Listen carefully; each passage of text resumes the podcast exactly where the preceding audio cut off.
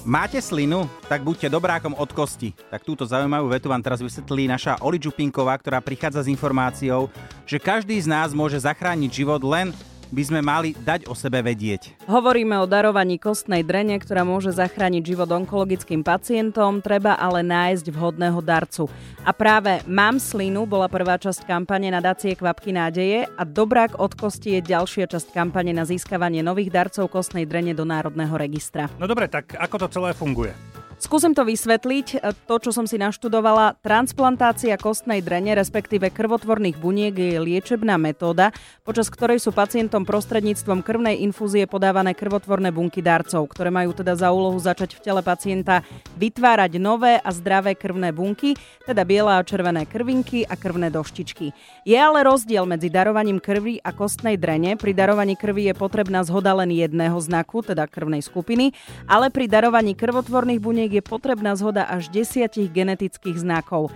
Šanca nájdenia zhody transplantačných znakov dvoch nepríbuzných osôb je len približne 1% a čítala som, že je to ako s výhrou v lotérii. Rozdiel je ale v tom, že podávate jeden tiket alebo ich podávate 100 tisíc. No, do, dobre, ako sa môžem stať darcom? Dôležité je prihlásiť sa do Národného registra kostnej drene. Registrovať sa môže každý zdravý človek od 18 do 45 rokov.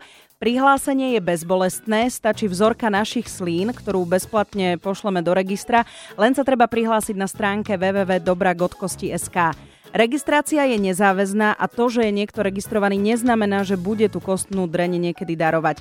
Ale ak sa nezaregistrujeme, tak o nás nebude nikto vedieť. No, Všetko fajn, ale čo ma reálne čaká, ak sa rozhodnem stať darcom? Keď idem darovať krv, tak to viem, ale čo pri kostnej dreni? Ak sa nájde zhoda, tak nás pracovníci toho registra oslovia a ak my budeme súhlasiť, tak nás čaká kompletná zdravotná prehliadka. A potom sú dve možnosť, možnosti. Najčastejším používaním je odber krvotvorných buniek z krvi, pri ktorom je postup, bolesť a sprievodné nejaké rizika. Veľmi podobné ako pri tom odbere krvi, ktorý zvláda väčšina z nás bez problémov. Uh-huh. A druhým spôsobom je injekčný odber kostnej drene z dutej časti panvovej kosti.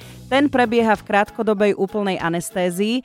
Darca vraj pri zákroku nepociťuje žiadnu bolesť a bolestivosť po zákroku je porovnateľná, ono sa to tak píše, že s nakopnutou sedacou časťou tela.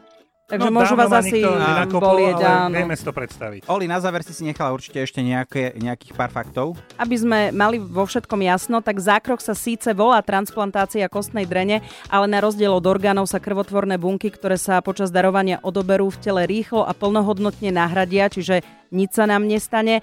Za celý život môže darca darovať krvotvorné bunky len jednej nepríbuznej osobe, ale príbuznému aj opakovane. A na Slovensku je v registri 15 tisíc darcov. Oproti Česku je to málo, pretože v Česku je ich 100 tisíc. Polský register má milión a najviac darcov registrovaných majú Nemci 5 miliónov. No ak vás všetko toto zaujalo, tak si kľudne kliknite na stránku www.dobrakodkosti.sk.